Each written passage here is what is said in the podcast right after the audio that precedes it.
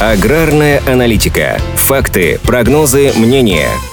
В 2022 году российские аграрии приобрели 5 миллионов тонн минеральных удобрений. Абсолютный рекорд за последние 30 лет. В позапрошлом году этот показатель составлял 4,6 миллионов тонн. В регионах, лидерах по росту объемов закупок удобрений оказались Рязанская, на 25% превышен изначальный план, Новосибирская, плюс 21%, Курская области, плюс 15% и Алтайский край, плюс 20%. За счет большего количества доступных удобрений вырос и показатель уровня их внесения. Если год назад он составлял в среднем по стране 55 килограммов на гектар, то по итогам 2022, судя по предварительным данным Минсельхоза, достиг 60 килограммов на гектар.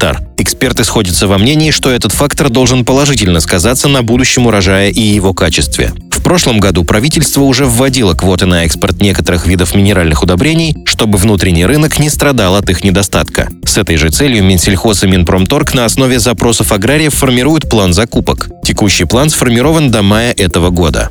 Сельхозпроизводители не желают экономить на внесении удобрений, но их выпуск в России заметно снизился. По данным Росстата, за 11 месяцев 2022 года объем производства удобрений в стране составил 21,4 миллионов тонн, что на 11,4% меньше, чем годом ранее. На этот показатель значительно повлияло сокращение выпуска калийных удобрений на 31,8% до 6,7 миллионов тонн. Показатели по фосфорным и азотным удобрениям практически не изменились. Сокращение составило от 0,3% 4 миллиона тонн до 3% 10,7 миллионов тонн. Ожидается, что в стране скоро улучшится ситуация с органическими удобрениями. С 1 марта 2023 года вступает в силу закон об обращении с побочными продуктами животноводства. По новым правилам продукты жизнедеятельности животных будут квалифицироваться либо как отходы, либо как сырье для удобрений. Во втором случае нужно будет своевременно сообщить об этом в Россельхознадзор. Эксперты рассчитывают, что регулирование этой сферы должно помочь отделить реальные отходы от того, что к ним не относится, и может легально использоваться как удобрение.